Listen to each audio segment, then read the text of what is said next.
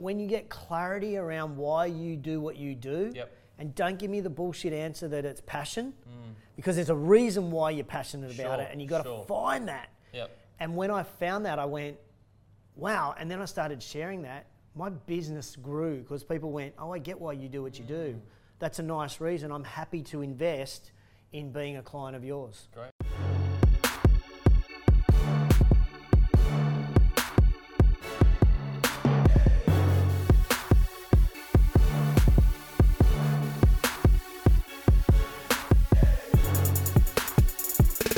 Welcome to Industry Change. And today we're talking to a really special guest, and we're talking all about fitness and wellness in today's episode. And today I've got somebody who's been in the game for nearly 30 years, and I've got a industry legend who's been one of the first business coaches uh, in the fitness industry. So I wanted to bring Justin Tams on board. Welcome. Go, Rich. How you going? Good, thank you. Now, JT, JT also known for short, right? Where'd you get JT, by the way? Uh, that came from a rugby union coach in about 1991. He started calling me JT, and it's just stuck. Good, I like it. Everything shortened, and we're going to talk a little bit about, about stuff online and things. And I think today uh, we shorten a lot of things. So Justin Tamsett JT. Now you run a company called Active Management. Yep. And you travel the world uh, talking and uh, presenting and teaching clubs and, and business owners how to run their business more successfully and retain their members. And I love your um, maybe mission statement that your company has, and it's all about reducing the cost of obesity around the globe. Tell me why that is your why for what what what made you work around this mission? Well, I think one of the interesting things about my career, someone asked me this just the other day. They said, So, why did you get in the fitness industry? And the real reason I got in the fitness industry because I was at uni studying to be a phys ed teacher. And when you're at uni, what do you do? You drink a lot. So, it made no sense for me to work in a bar. So, I decided to get a job in a gym. And it was literally just because I needed to get a job. Right. I had no passion, I had no interest in fitness. Obviously, I had an interest in sport because I was doing PE. But I was thinking I'd be a PE teacher because Sure. what a great life. Yeah. PE teachers. Um, but it was then that I decided actually I quite like what I'm doing. I like the impact that I'm having on people's lives. But it wasn't until uh, 2008 that when my daughter was born, that I realised that there were so many people in the world that it, that are getting older Yep.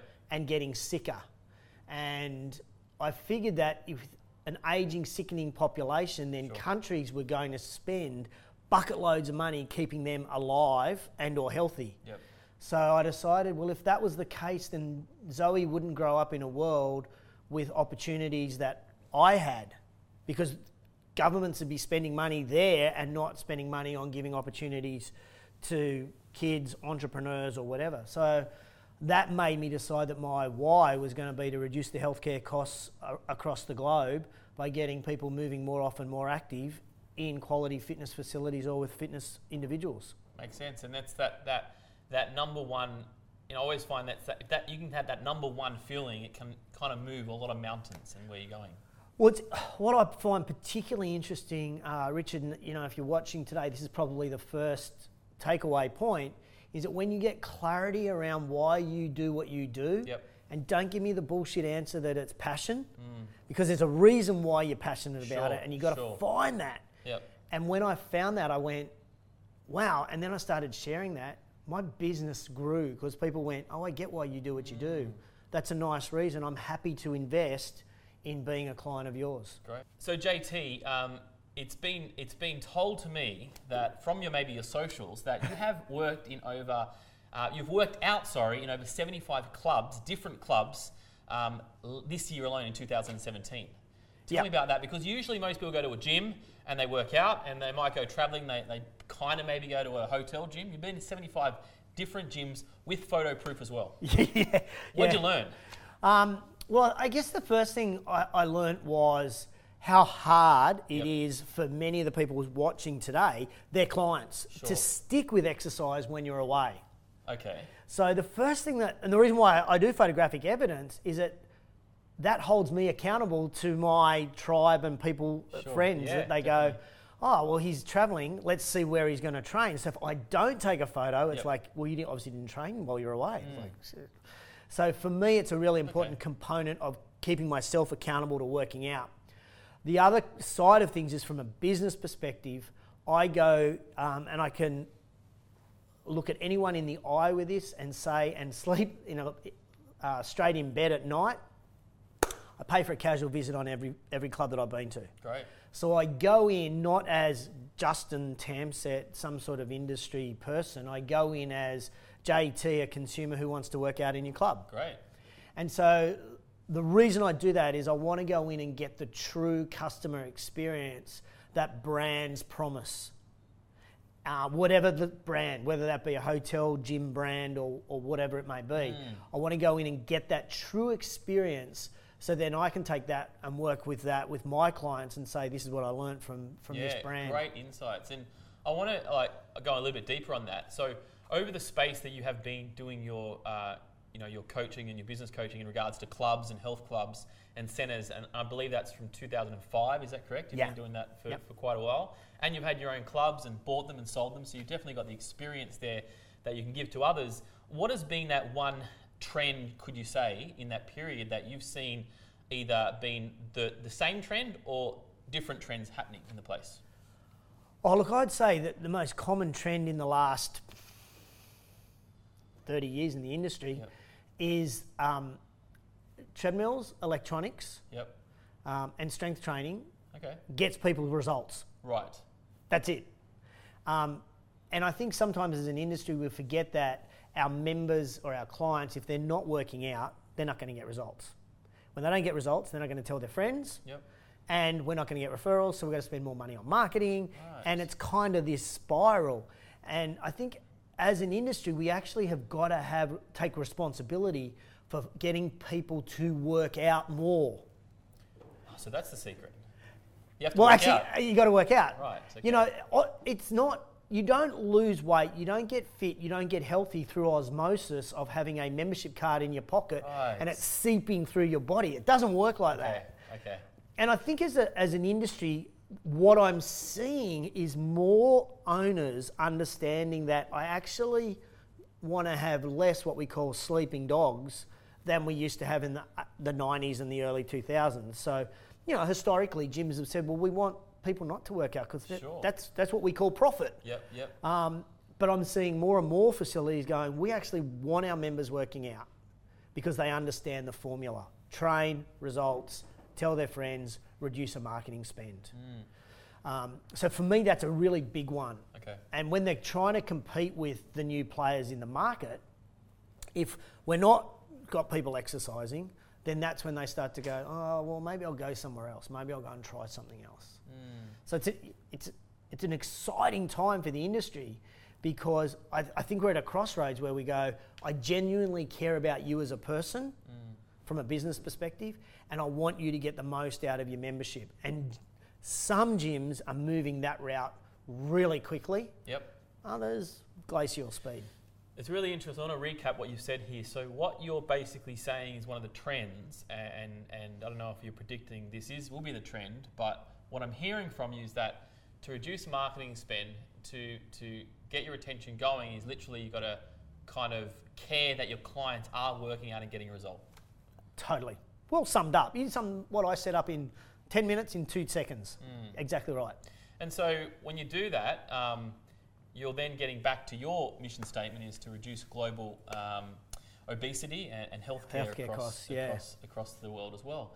And so, what can business owners do better, in your experience, to ensure that members are working out more? Like, what is one or two or three tips that you can give a, a club owner what to do? Because it sounds simple, get them to work out more, but if you come from that world where, yeah, you want some sleepers in there, um, it, it might be a new theory for people. Totally. For me, it starts from the day the person joins. Okay. And so my number one tip, and we work with all our clients on this, is the onboarding process of a new client. Okay. And how you onboard that new member is absolutely critical. So you need to have steps in place, whether they be virtual steps, okay. i.e., emails, okay. um, or whether they be uh, phone calls, or whether they be face to face, skin to skin, belly to belly in a club. uh, or a combination of all three, which is the ideal situation. Perfect. And for me, an onboarding process would be around about 12 weeks. Okay. And it's not all about huffing and puffing in the gym. Right. I think one of our, our greatest weaknesses as an industry is we've focused on getting you hot and sweaty and having DOMs Yes. Yes. rather than actually teaching you and changing your behavior to how to fit exercise into your life. And so, if we are going to have our members working out in the clubs, and by the way, when members work out in the clubs, not only do they get results, but then they buy stuff, personal training, Yes. um, waters, proteins. That's. They also feel part of the community, so then they buy the merchandise. So you build this secondary, secondary revenue stream. Right. So while you may have 80% of your members using the place, you've also got 80% of that 80% spending extra money. See how it comes together like that an, makes an evil plan? You've just got another income stream straight away. Correct. But if they're not in the gym, you can't. They won't get results. Yep. They won't tell anyone, so you're not going to get referrals, but you're also not going to sell anything. Great. So part of that onboarding process is to make sure that people feel part of the community, feel part of the community. And the little saying that we have in our business is that people come for the content, Yep. but they stay for the community. Yeah. People come to the class or to the gym because of the equipment, but then they stay for the community. Mm. And the, I, I think this is a, I, some people may say this is a facetious view of the industry, but I try to simplify it, and that is this. In the, in the 90s, we had health clubs. And so there weren't a lot of people that came to gyms, but they were health clubs. So when you came in, I knew your name. Hmm. And then we went, well, let's commercialise what we've got. And as we commercialised, we went from health clubs to fitness centres, centres where you did fitness. There was no community. You just came in, did your stuff, and left. Sure. Yep. Then all of a sudden, someone came along called CrossFit. And people look at CrossFit and say, oh, it's the intensity of the workout. People just wanted some, to do something different. I actually call bullshit on that. Yep. What they came along is they created a community. And people join CrossFit for the community. And Coach Glassman is on the record of saying, I want in every box around the world such a community that if Richard's car breaks down, I will go and pick him up to bring him to the box to work out. Solid. Now that doesn't happen in fitness centres. Yes. It does. It used to happen in health clubs. Yep. So I think we almost have to go to go back to the future and say, all right, let's get our shit together mm. and let's go back and build this club. And so that onboarding process is about integrating the person into the community of a health club so that I know what's expected, I know what I'm going to get, and I'm going to connect with other members, I'm going to connect with the team, and this now becomes a, a safe place for me to come and work out where I can be my normal self. And that will, in fact, be beautiful because it becomes less intimidating for the person who's not fit. I think that's so- so many, so many cross pollinations that you've talked about here, and, and I know you do a lot of uh, work in, you know, marketing leads and, and really making sure your, your clients are retained. But it sounds like everything will formulate from this. The, the, the reviews will happen. The leads will come through much easier. They'll, they'll stay retention much longer just by this one method you're talking about. Look, a magician should never say how he does his tricks. Sure. So because it's just you and me Yep. talking, Yep. and we know no one's watching, I'll just tell you. I do the marketing and the lead side of things Yep. because that's what gym owners want. Sure. And that's the that's the often the thing that would get me through the door. But once I start talking to them, I go, actually, we've got to pull this right back mm. and look at going back to why you do what you do, what's your philosophy, what you're trying to create here, and then you know what? The leads will just happen. Mm. It's not a like the marketing. It's not. I guess as an industry, we confuse marketing and advertising. Yes. So people will say, "Can you come in and help me with my marketing?" But really, it's can you help me with my advertising? The marketing is what we're talking about. The marketing is what's the culture that we've got in the business. What's our philosophy? Yeah, we do the exact same thing when people want to come in for Facebook ads or websites. We have to ask them the question: Who, who, who do you want to try to attract, and what's your culture and what's your brand? Because otherwise, everybody could run the same advert on Facebook. They could run the same email campaign. We have access to every single free resource that's out there today, but we don't have access to. We just need to understand who that person we're trying to tap into and how can we connect them. Let me ask you this question. I'll turn the table on the interview. Oh. Do you think if we look, if we put 10 different print ads or Facebook ads up on a wall Yep. and we pull the logo off Yep.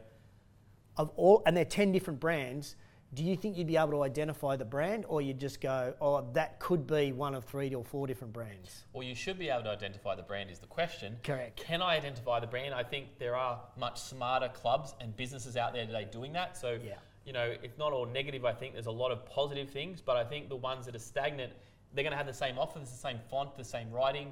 Um, I think Probably the same stock image same that they've got stock image they're getting from iStock for a dollar. Yep. So this is where you know I think, and this is where I think it's great to start to see more education come through, uh, more advice around similar topics come through. Um, so it is nice to, to have conversations like this to understand well this is the, the good the good is rising to the top, and, and you can be in that in that group because it doesn't cost you actually doesn't sound like it costs you any extra money for this. I'm going to ask you one more question um, because I think it's a big one.